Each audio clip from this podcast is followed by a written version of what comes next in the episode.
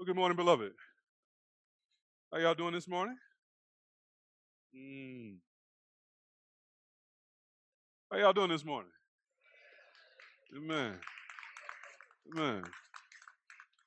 Now, I want to be clear. It's okay if you're not doing all right this morning. It's all right. It's okay. God still has us. God still loves us. God still provides for us. One of the wonderful things about God. You come to Him as you are. You have to perform to come into His presence. Amen. As we come into His presence now, let's let's pray together.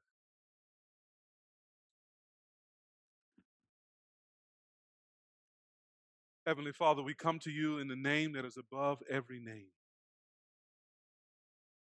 The name at which every knee shall bow and every tongue confess that He is Lord. We come to you in the strong name of Jesus Christ, our Savior, whom you made to be a sin offering for us, whom you raised from the grave three days later for our justification, who has ascended into heaven at your right hand and intercedes for us even now, who is our wisdom, our righteousness, our sanctification, our redemption. In his name and for his glory and for our joy in him, we ask now, Father, that you would bless the preaching of your word. Not just the preaching, Father. Bless the hearing of your word. Well, we pray, take your word and press it into our hearts and shape us, change us, mold us into your image and likeness more fully. For some of us, that means giving us new life this morning. So, those who've come this morning dead in their sins, not yet made alive through faith in Christ, we pray that you would give them faith.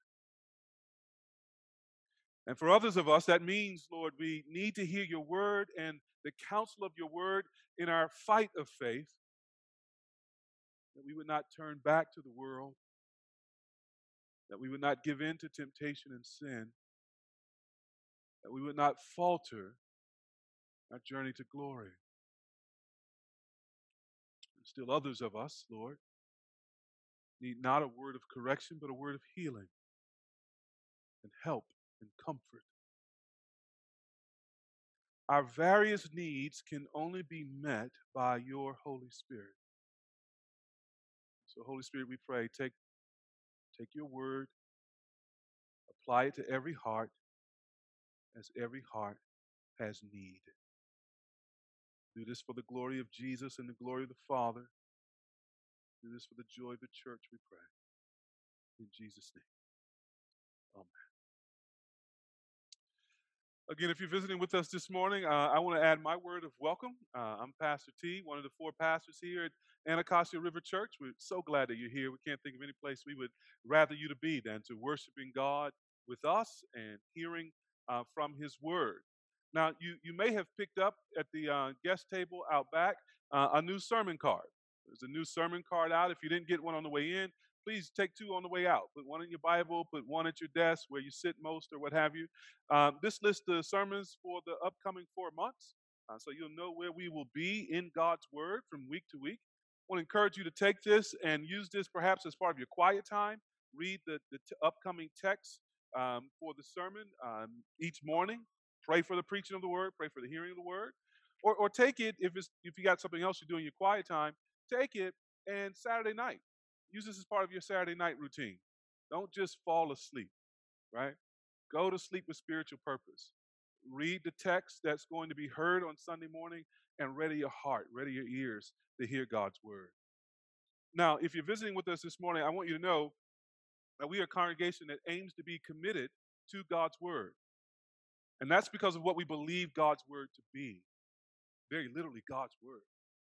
That the Bible is um, the, the, the message that God wants us to have, that He literally breathed out, that He inspired through apostles and prophets to write it down over some 1,600 years, 40 different languages, um, or 40 different authors, three different languages, excuse me. And, and this word has been preserved for us that we might hear the voice of God and that we might know God. And that's why we preach this word. That's why we want to be careful with this word, because this word is life and life giving. So if you have your Bibles, turn with me to Esther chapter 2. We're continuing our series in the book of Esther, which we started uh, two weeks ago. Uh, last week we were blessed to hear our brother Colin preach to us about um, the, the life in the spirit and fighting the flesh. This week and for the next few weeks, we come back to our study of the book of Esther. Now, one of the things we said last week in introduction uh, to this book is that Esther is famously um, sort of regarded as unusual in the Bible. Unusual because God is not actually mentioned by name in this book. And that's caused some people some consternation, caused some people to raise some questions, things of that sort. But as we're going to see in this text, God's hand is all over this story, it's all over this part of Israel's history. And it's learning to live in anticipation of God's invisible hand moving. That is the key to the Christian life. It's the key to living faithfully as exiles in a world that's hostile to people of faith. In other words, if you want to sort of go on with encouragement and hope, if you want to go on in perseverance, then we ought to become people who learn to expect God to move in unusual circumstances, even circumstances that at first appear quite negative to us.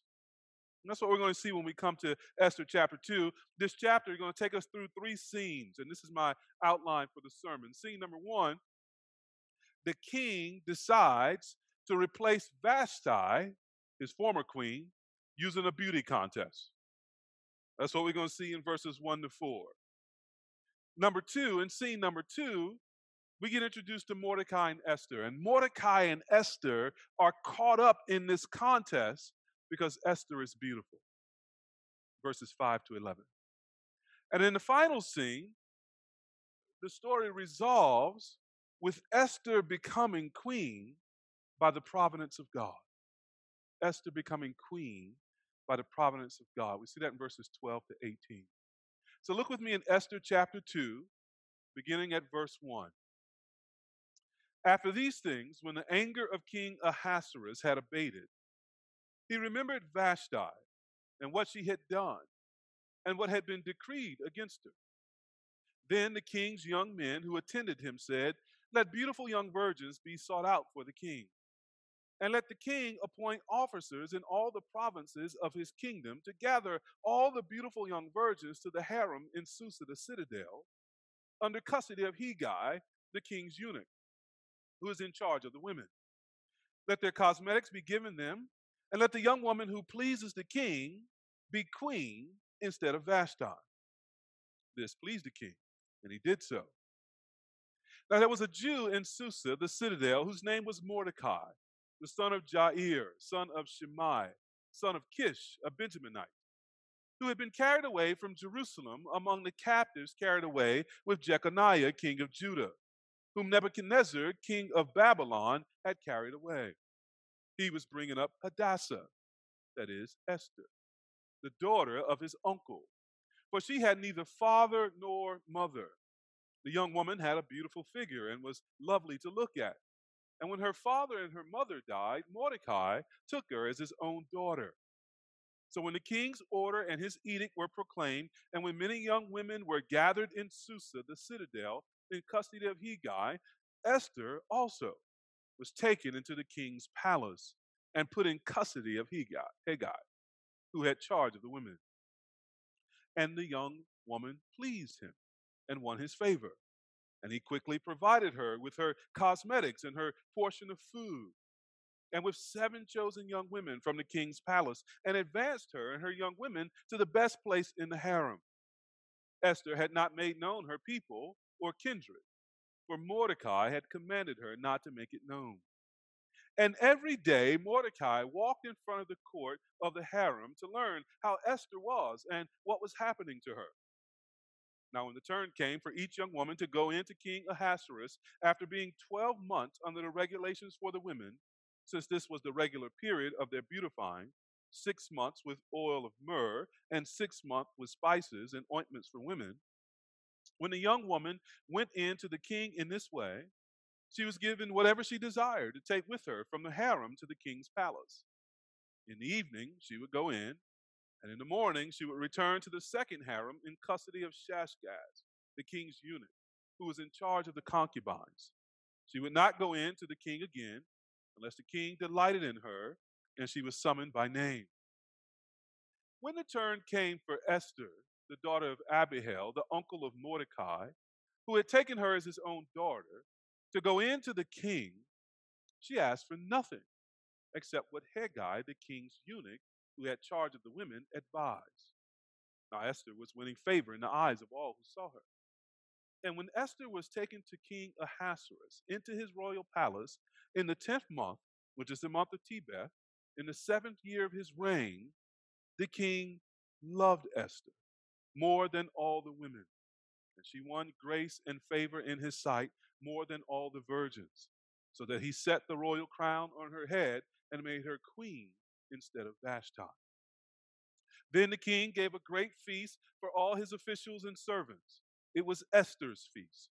He also granted a remission of taxes to the provinces and gave gifts with royal generosity. This is God's word.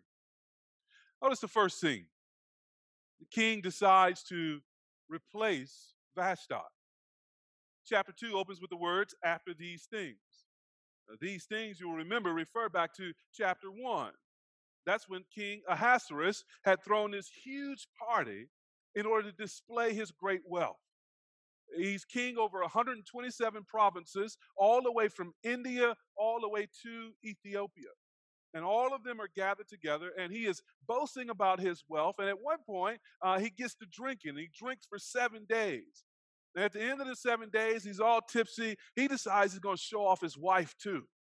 And you remember, Vashti refused to come because she had dignity and, and respected herself enough not to be sort of paraded before drunken, lustful men. King gets mad, asks his advisors what they should do. One of the advisors tells him, You know what? You need to get rid of Vashti because Vashti is showing out like this with you. All the other women in the country going to be showing out with all their husbands too. We shut this down get you a new wife better than that one. Y'all remember that, right? And so he does that. Now, verse verse 1 reminds us of these things. And it tells us that finally the king's anger has abated. His anger has has calmed down. And now look at Esther chapter 2 verse 16. In the end of this scene, we're told that it was in the 10th month, which is the month of Tebeth, which would be our December, in the seventh year of his reign. So now in chapter 1, verse 3, we, began in the third year of his reign. Now we're in the seventh year of his reign. There's been about there's been four years between the events of chapter 1 and the events of chapter 2. He's been without a queen for four years. Now, historians tells us that this is the period of time where Xerxes or Ahasuerus had gone to war with, with Greece. He sought to conquer Greece and, and, and Rome, excuse me, and, and, and he lost that war. If you've seen the, the movie 300, you've seen a depiction of that, of that battle, of that fight. He comes back. He's mad because he ain't got no wife. He's mad because he done lost the war. He finally calms down and he tries to figure out what he should do. Notice now, he thinks about what she had done, Esther. And he thinks about what had been decreed against her, the law that was written against her. The, the phrasing there is interesting. It seems that Ahasuerus thinks all his troubles is other people's fault. It's what Esther had done, not, not what he did in his drunkenness. It's what had been, or excuse me, Vashti. What Vashti had done, let's see, help me. Get your good help me, brothers. It's what Vashti had done, not what he had done in his drunkenness. And it's what that that, that, that advisor had advised and was decreed, not the law that he passed. So this passive tense makes it seem like this ain't my fault. Woe is me. Everything is being done against me. You start to get a picture of this king. He's given to anger. He's easily influenced. And nothing's ever really his fault. Some commentators tell us that after chapter 1, that Ahasuerus or Xerxes might have had those seven advisors beheaded. We don't know that for sure, but they don't appear in the rest of this book. Notice now what, who he's surrounded with. He's surrounded, verse 2, with young men who attended him. So he's going from the seven princes of the Medo Persian Empire as his advisors and the only ones who saw his face in chapter one to now being surrounded by seven young men, seven young cats who are his attendants and friends. He's gone from taking advice from princes to taking advice from servants. Now, it might be helpful to remember what the Bible generally says about youth and youthfulness. It's not flattering that most often the Bible will present youth and youthfulness as foolish, as lacking in wisdom. A young man being praised for wisdom happens in the Bible, but it's a it's a rarity, really. Now here this king is taking advice from from the young people that surround him, and you might remember King uh, Rehoboam of Israel in Second Chronicles 10. Anybody remember that story? The young guy, he becomes king and, and he, he, he calls together the elders of Israel, wants to know sort of what he should do as king. And the elders of Israel say, basically, your father, eh, he was kind of harsh. You know, if you sort of lighten up on us, the people will love you and follow you all of your days. He rejects the, the counsel of the elders, and Second Chronicles 10 tells us he calls together the young, young folks that he grew up with, and he takes their counsel.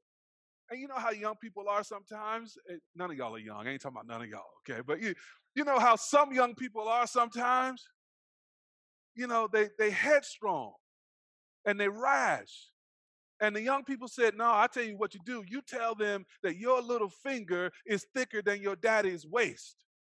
That, that you think your dad was hard on them. Tell them how hard you're going to be on them. And he took the advice of the young of his young friends and before the chapter ends, he's running for his life because the, re- the people rebel against him. But in Second Chronicles 10, verse 16, we have this little sneaky line in there. It says these words about Rehoboam. Rehoboam. So the king did not listen to the people, for it was a turn of affairs brought about by God that the Lord might fulfill his word. In other words, the Lord used the folly of Rehoboam, the folly of those young people around Rehoboam, to accomplish his purposes for Israel. The same thing is happening here with Esther. The young servants have a foolish idea. But it's an idea that in God's providence, God will use to accomplish the rescue of his people. So look at their idea in verses 2 to 4 young men say, Let beautiful young virgins be sought out for the king. And let the king appoint officers in all the provinces of his kingdom to gather all the beautiful young virgins to the harem in Susa, the citadel, under custody of Hegai, the king's eunuch, who is in charge of the women. Let their cosmetics be given them, and let the young woman who pleases the king be queen instead of Vashti. So here this king is with a problem. He doesn't have a queen. Marriage with the queen is broken. Uh, it's been four years now. And how does his young friends decide to solve that problem? Let's have a beauty contest. Let's have a beauty contest. An international beauty contest. This might have been the first Miss Universe pageant. And they are specific about the eligibility, aren't they? Two times they say, let her be beautiful, let her be young, let her be a virgin. That's the emphasis. It's on appearance and age and purity. And, and just as an aside, it's a it's an interesting sort of quick glimpse into what's called purity culture these days. Isn't it interesting that in purity culture, the burden for purity is shifted to women while men go on doing what men do? Right? Ahasuerus ain't young. He probably ain't cute. Right? And he ain't no virgin.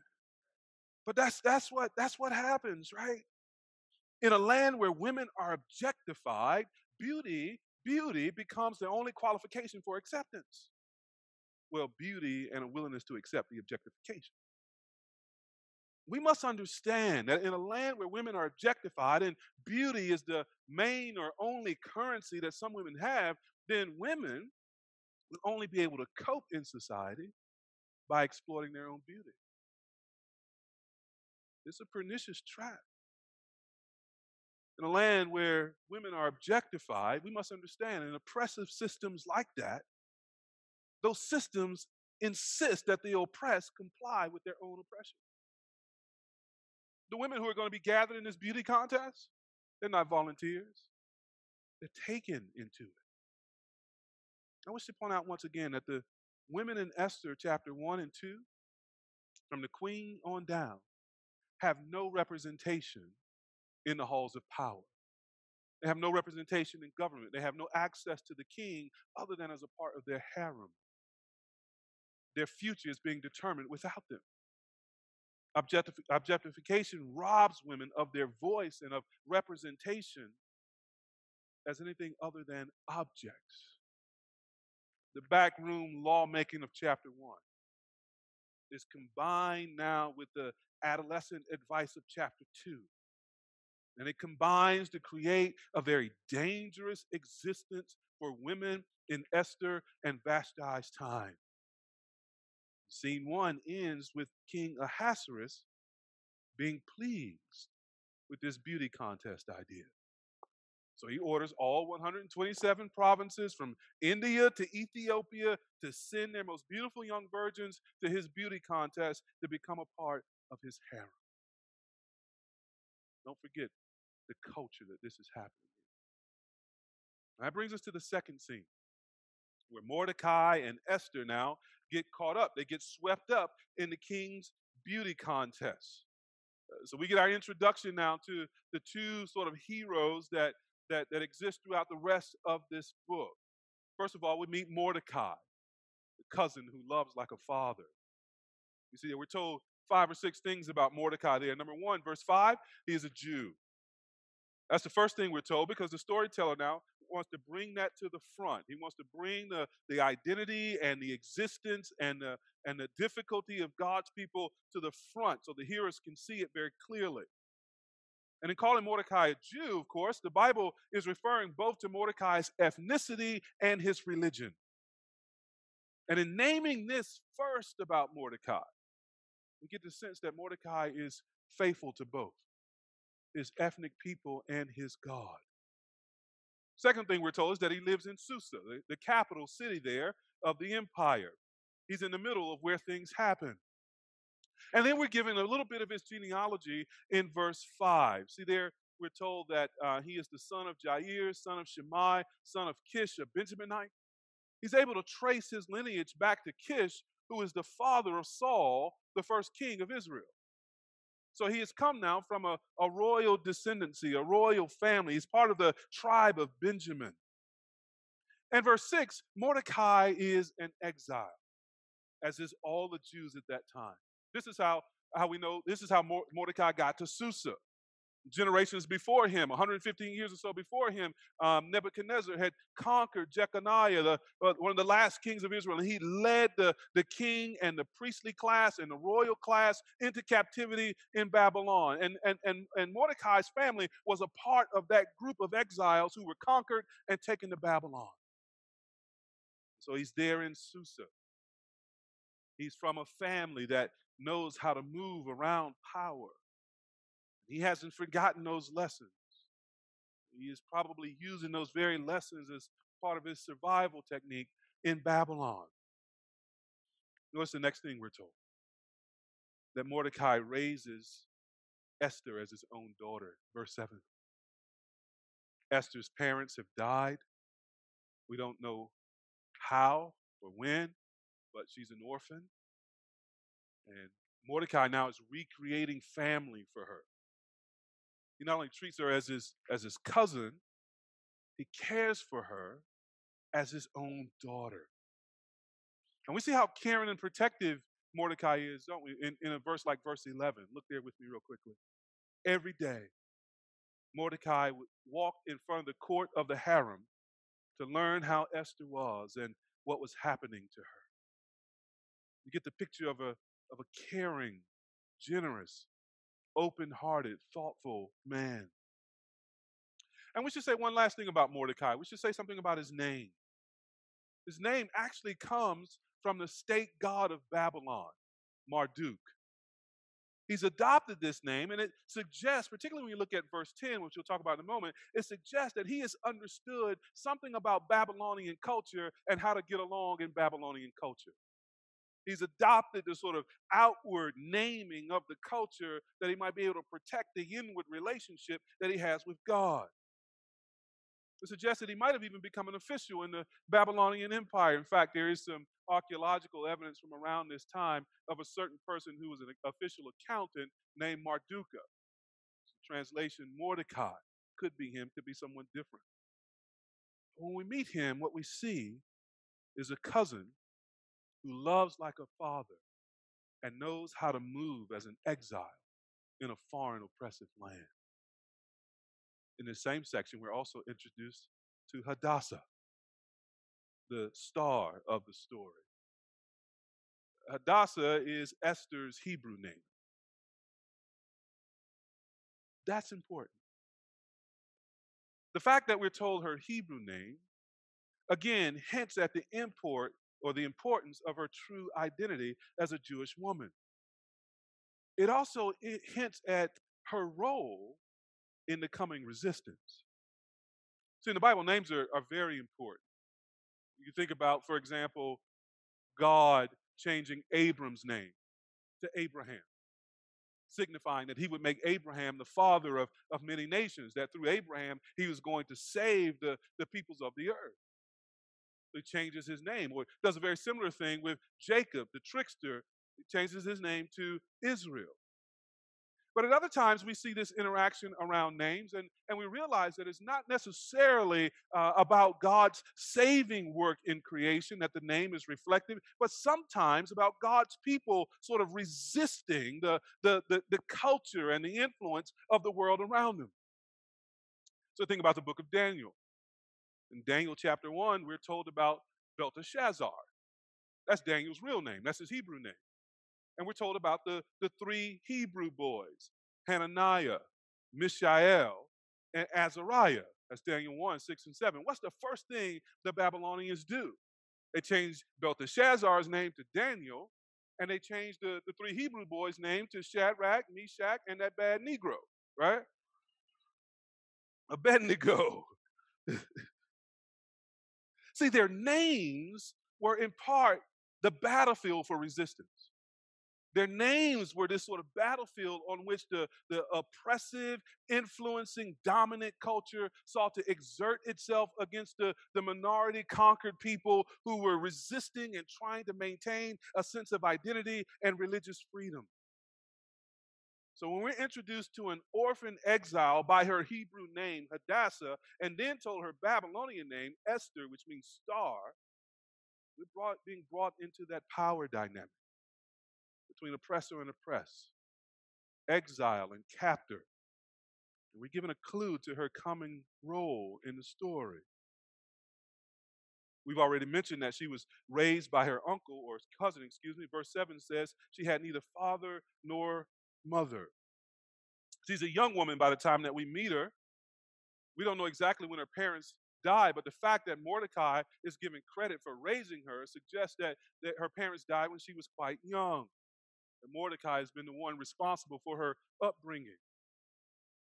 So she would be facing the world not just as a Jewish person, but also facing the world as an orphan and an adoptee. She'd have all the feelings that go with losing your parents very young and with knowing the love of a cousin who adopted her. There would be at the same time this struggle for security because of the laws, and, and this sort of thankfulness and dependence because of the adoption. She's a young woman whose place in the world probably feels very fragile to her, where belonging and separation are significant issues in her soul. Here's the next thing we're told about her. She had a pretty figure and a lovely face. See that there in verse 7? The young woman had a beautiful figure and was lovely to look at. So she met the qualifications for the king's beauty contest. That's why verse 8 tells us, notice, that she was taken into the king's palace and put in charge of his eunuch to prepare for the contest. That word taken is strong, it? Suggests that she didn't volunteer, she might have been coerced. After all, this is a law passed by the king. That's what I want us to see. That society's attitude toward her body and her beauty put her in danger. It is a threat and a danger to be shapely and beautiful in a culture that only values women as objects. In a very real sense, your body and your beauty become both target and prison because of the attitudes of people around you. This is something that, that men have to try to appreciate and understand more. For many women, many of our sisters feel a sense of inescapable vulnerability because of the way society objectifies them and makes them a target for unwanted attention. What a strange and hard existence to be encased in a form that at the same time attracts people and threatens you. So, brothers, never catcall or draw attention to a woman's body and beauty unwanted. It's threatening. And, brothers, let us be the kind of congregation that honors and protects our sisters. Let us treat them, as Paul says to Timothy, with absolute purity. Let us walk them to their cars, make sure they are safe at night. Let us check one another's attitudes and comments when they're not around. So they, don't have to face it and check it when they are around. Let us renew our minds with the Word of God so that coarse joking, as Ephesians says, has no place among us. We, we want the family of the church to be a place where women can experience uh, an unself conscious acceptance, where they can appear before God and appear before the family of God without having to be aware of themselves and the threat that they sometimes face in this world. Let's pray for that and work for that. Let me suggest another thing about Esther here. Verse 10. Esther was passing. Esther was passing. Some of y'all know what I'm talking about. Look at verse 10. Esther had not made known her people or kindred, for Mordecai had commanded her not to make it known. Now she's obeying her cousin here, her adopted father. Mordecai, as we said, is he's probably smooth around power. He knows how to operate, he knows how to move in and out of the culture. And he's told her, don't make your identity known. Now, the fact that she's able to do that is what makes it possible for her to pass. You know what I'm talking about when I say pass? Passing is this sort of strategy for coping when you're a minority in a, in a dominant culture. It, sometimes people are able to pass for the dominant culture, even though they're not a part of the dominant culture this was a, a, big thing, for example, in African Americans. It's one of the strategies that African Americans has used since the time of slavery, and particularly in the 1920s and 29, uh, Harlem Renaissance, that era. Passing became a, a, a sort of big topic in thinking about how do we engage with the fact that we are minorities in a dominant culture that has segregated us and oppressed us. Nella Larsen wrote a title, a novel by that title called Passing in 1929. You should read it if you're looking for something good to read. If you're not a reader, They've just made it into a movie. So in a couple of weeks, Tessa Thompson is going to play the main character in that novel, Passing. if you ain't got no money, it'll come on Net- eh, Netflix in November. Or if you ain't comfortable going to the movies, it'll be on Netflix in November. You should see it. But attempting to pass has three possibilities. Number one, you could be successful. But number two, if you succeed, it comes at the cost of any relationship with your family and your people. It's a strategy that isolates you from the community that gave birth to you. And then number three, if you're found out, the consequences of being exposed are serious, even deadly. Right? So Esther now is in this dangerous situation where she is a minority, she is a woman, she is an orphan, she's now in the king's harem because the king objectifies women, and Mordecai is advising her, do not tell her them who you really are. So she's passing. And if she succeeds, that means she's going to be further removed from her people. And if she fails, well, we know what this king is like. You need to let that tension carry you through the rest of this book and everything else that unfolds. It explains why she says, If I perish, I perish. It explains why she calls her people to pray for her when it's time to appear before the king. Because she's been put in this soup of danger. She's swimming in this stew of peril. And everything, in one sense, looks like it is endangering her life just a couple quick lessons here, a couple things to think about, maybe talk about over lunch. First thing is this Esther's going to win this beauty contest, as we'll see, but success does not mean safety. Success does not always mean safety. Sometimes success brings us more danger and more challenges. And that's what we're going to see with Esther. So, so don't, beloved, don't, don't idolize success. Don't lust for it. Don't, don't think that that's the solution to all of our problems. It may be to many of our problems, but it would create some problems of its own. We'll see that in Esther's life. Here's another thing.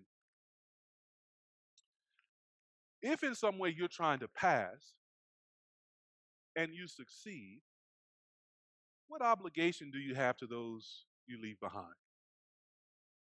So maybe we're not talking about passing racially or ethnically as we see in this text. Maybe we're talking about trying to pass religiously. You're a Christian, you know you're a Christian, but your coworkers don't. And you're just trying to go along to get along. Right? So you do a little bit of what they do, but not everything they do, just so they don't discover that you're a Christian. What are the costs of that? What are the consequences of that? To your soul, to your witness, to the cause of Christ. How does Jesus regard that? When he says things like this, if you're ashamed of me before men, I'll be ashamed of you before my Father in heaven. Anybody trying to pass out there? Or this Does our obligation to those left behind rise to the level of risking our own status and our own lives for them? When is that true? When is that necessary? That's the tension that drives the rest of this book. That's the tension that's in Esther's life and heart that she'll have to make some hard decisions about. And beloved, we're not exempted as God's people from these kinds of tensions. The question is how we're going to resolve it. We're students in high school, and none of our friends seem to be Christians. And they, they wish to do things or they talk in ways that we know would bring us shame before God or shame before our parents, even what are we going to do? We're in the college classroom, and a professor is clearly not a Christian. In fact, he seems to have made it his personal mission to try and upset the faith of other college students. What will we do? Just answer the questions the way he wants to get an A on the test? Or is something more at stake? How will we witness? It happens in the workplace, it happens in the family, beloved that our very own brothers or sisters or our mothers or fathers, Jesus told us he came to bring a sword that would separate us between them sometimes. And when we seek to live for the Lord in obvious ways and outward ways and even sacrificial ways, in ways that non Christians don't understand, and our family's not supportive, how do we graciously resolve that? What will we do? That's a question we actually want to answer before we're in those situations. So that when the situation comes out of a kind of spiritual habit, we answer the way we wish we had before it came. That's the situation Esther is in. Let's go to the third scene real quickly. Number three, Esther becomes queen by the providence of God verses 12 to 18 really give us the conclusion of the story. Verses 12 to 14 tell us about the preparation process for the beauty contest. Some of you brothers thought y'all were waiting a long time for your wife to get ready for church this morning. These ladies take a whole year to get ready to go before the king. Six months with this kind of perfume, six months with that kind of perfume, all of which is meant to beautify them even further so that they would, would appear before the queen their, their best foot forward, so to speak. Some commentators say this process was a year long because the king wanted to make sure that all these ladies were, in fact, virgins and, and weren't maybe pregnant with someone else's child who would then be a successor to the throne. We don't know that, but that's a, a speculation. And these women would be kept under strict guard before, during, and after appearing with the king. They'd be brought to the king. They would spend the night with the king. And the next morning, they would leave one harem led by Hegai, and then they would go to a second harem led by Shaashgaz, right? And they would not appear again to the king unless he called for them by name. That's kind of the process. One woman called at a time goes to the king, spends the night with the king, and never to be seen again in that first harem. You don't know what's happening to her. She goes to the next harem. Verse 15 to 18 tells us about Esther's turn. Esther appears before the king. And this is when we begin to see more of Esther's character. We begin to see more of Esther, Esther's beauty, not just her physical beauty, but what we heard read about earlier in the service, her inner beauty. She's a wise young woman who trusts the counsel of her elders. She obeys Mordecai's instruction in verse 10. When she gets to Susa and is in the harem, she obeys um, the Hegai's instruction. There's something about her that curries favor, not just the fact that she's pretty, but, but, but probably because she's also very gracious. She listens to the eunuch. She takes his counsel. She trusts his direction. And there's a kind of wisdom in that, isn't it? Who, who knows the king better than the eunuch? You know, who serves the king's pleasure in this regard. So she listens, wins favor with him in verse 15 wins favor with everybody who sees her. She's apparently a woman of excellent social graces, excellent character, and her physical beauty has not gone to her head. She seems humble. When Esther appears before the king, verse 17 says, The king loved Esther more than all the women, and she won grace and favor in his sight more than all the virgins, so that he set the royal crown on her head and made her queen instead of Vashti. Verse 18 tells us the king threw a feast in Esther's honor and gave gifts and tax breaks to all the provinces. So we see the sudden rise of a young exile orphan girl all the way to the queen of the empire. This this section ends with Esther winning. And taken together, this section teaches us two things about God. It teaches us, first of all, about God's providence. Again, even though God is not mentioned in this book, not mentioned in this section, we're meant to understand that everything is happening by God's control, by God's providence. Providence is God's special care for his creation, how he acts in the world to accomplish his will. And Esther's story is a lot like Joseph's story, isn't it? Remember, Joseph is sold into slavery by his brothers. He's taken into Egypt. And, and pretty soon he wins favor with Potiphar. And he becomes a, the lead servant in Potiphar's home until Potiphar's wife lies on him. Then he gets thrown in prison. And pretty soon he, he earns favor with the prison guard and fellow prisoners. And, and it's from prison that he's brought to attention of Pharaoh. And when he inter- interprets Pharaoh's dream by, by God sort of supernaturally giving him the ability to do that, then he wins favor with Pharaoh, and Joseph rises to become number two in the land of Egypt, the second most powerful man in the world next to Pharaoh.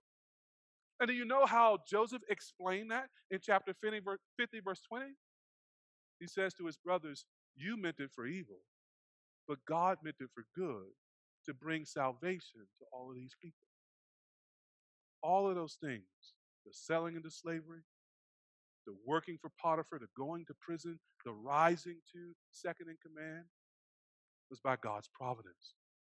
And Esther is experiencing a very similar thing. Her people, having been conquered generations before, brought as exiles into Babylon, losing her parents so that she's now raised by her older cousin, growing up in his home.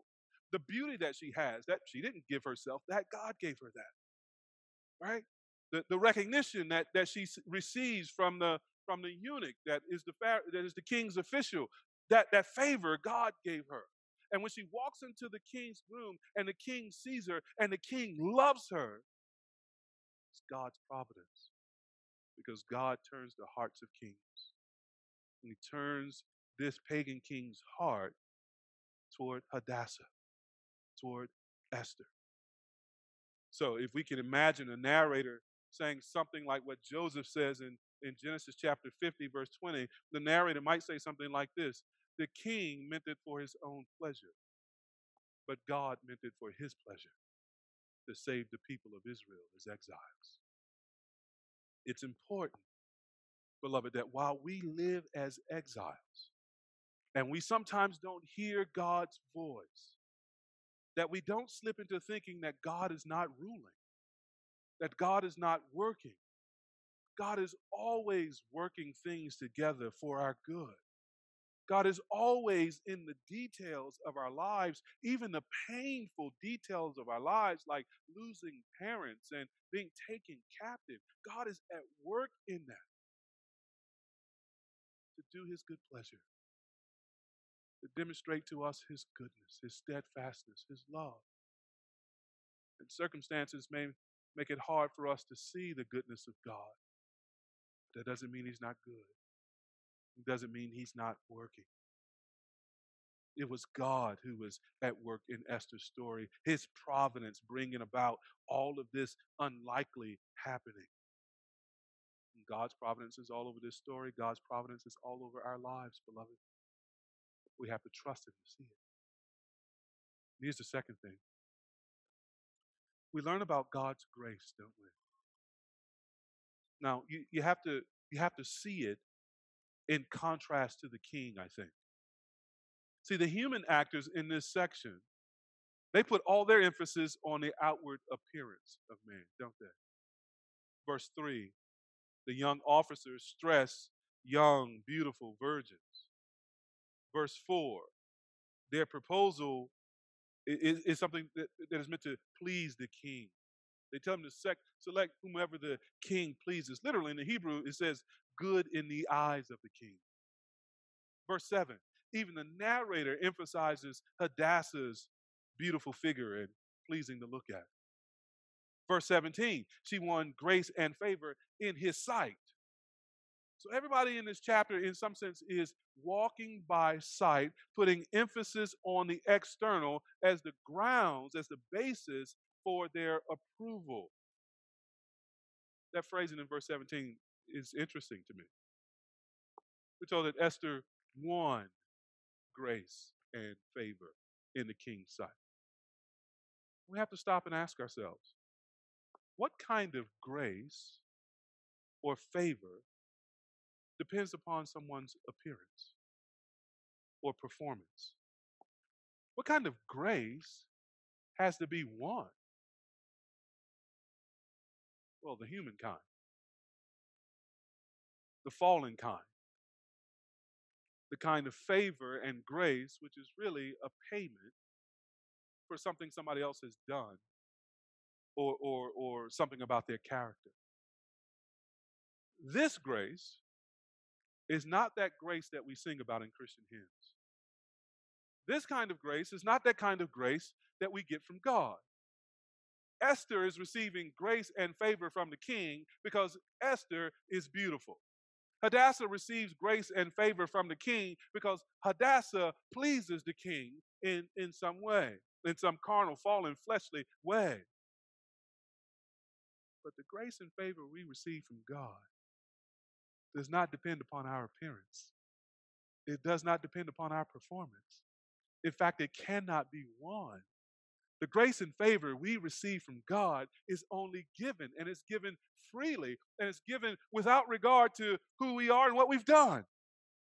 Now, all you need you need to hear this. See, that was your place to say amen, to shout right there. That's okay. I'll say it again. The grace and favor we receive from God has nothing, beloved, nothing, hear this now, has nothing to do with our appearance or our performance. I'm trying to free somebody right now because I know that they took a year in this beauty contest to prepare to, to appear before the king, and some of us has been spending decades trying to get cute enough to appear before God. Some of us, even who claim to believe the gospel, have not deeply understood grace because we think that when we've messed up, we're no longer accepted with God. Because we think if we haven't performed the little rituals that we think make us beautiful in God's sight, that we probably shouldn't go to God right now. Here's how you know you understand grace you understand grace because you go to God precisely because you messed up, because precisely because you're not lovely precisely because you have no merit, no standing, no favor to claim from God. That's when you know you understand grace. But our problem since Adam and Eve is we sin and we make fig leaves. We sin and we cover ourselves and we hide. And we wait and we long for that day when we think on our own merits we can stand before God and be accepted by Him. No, beloved.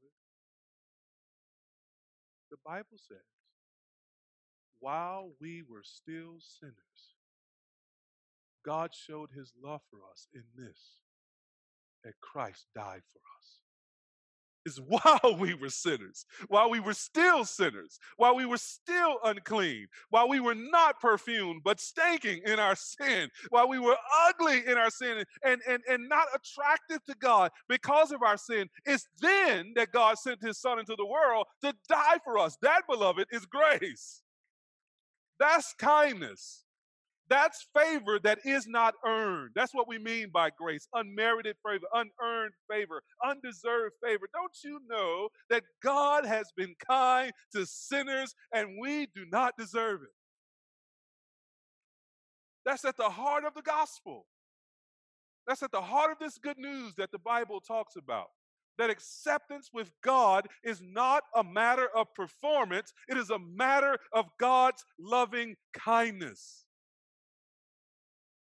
All we need to do is accept it. To believe that God proved his love by sending his son to die for our sins, to take the punishment of God in our place, to believe that three days later God raised him from the grave so that we would be righteous in God's sight. And to believe that God does not require of us any special performances, any special acts of duty, any special religious ritual. All God requires of us is to see our need of Him, to confess our sins, and to receive and accept the sacrifice of Christ on our behalf, to follow Jesus in faith. And then all of the kingdom, the kingdom of God, not the kingdom of man, all of the kingdom becomes ours through faith in Christ. Forgiveness is ours, love is ours, joy is ours, peace is ours, mercy is ours, purity is ours, righteousness is ours, mercy is ours, adoption is ours. All that God is and all that God has becomes ours, beloved, through faith in Jesus Christ. Can you sit with that? Don't move past that too fast. All that God is and all that God has becomes yours and mine through faith in the Lord Jesus Christ. All of it by God's grace. So here's the question, beloved, this morning as we close. Have you received that yet? Have you received God's free offer of forgiveness and adoption, of eternal life and perfect righteousness in His sight? Have you received His free offer of grace, salvation, of escape from judgment and hell, of an eternal kingdom in heaven?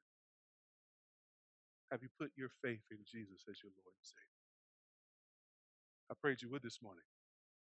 That you would confess your sin and put your faith in Jesus and so live forever in his love. That offer is yours now. That offer is yours every moment of your life. But, beloved, our lives are not that very long. Do not wait. Do not harden your heart today. Put your faith in the Lord Jesus Christ and live. Live not just this earthly life, but live eternal life with God. And Christian, let us learn to drink from the cup of God's grace every day, all day. Our sins are great, but His mercy is more. His mercy endures forever. Every morning, the Rite of Lamentations tells us we wake up to what? Fresh mercies, new mercies, steadfast love. You drinking from that last week? You drinking from that this morning? You drinking from that grace on Monday morning? Please do. Let's encourage each other to do so. To live by grace through faith in Jesus Christ. Let's pray.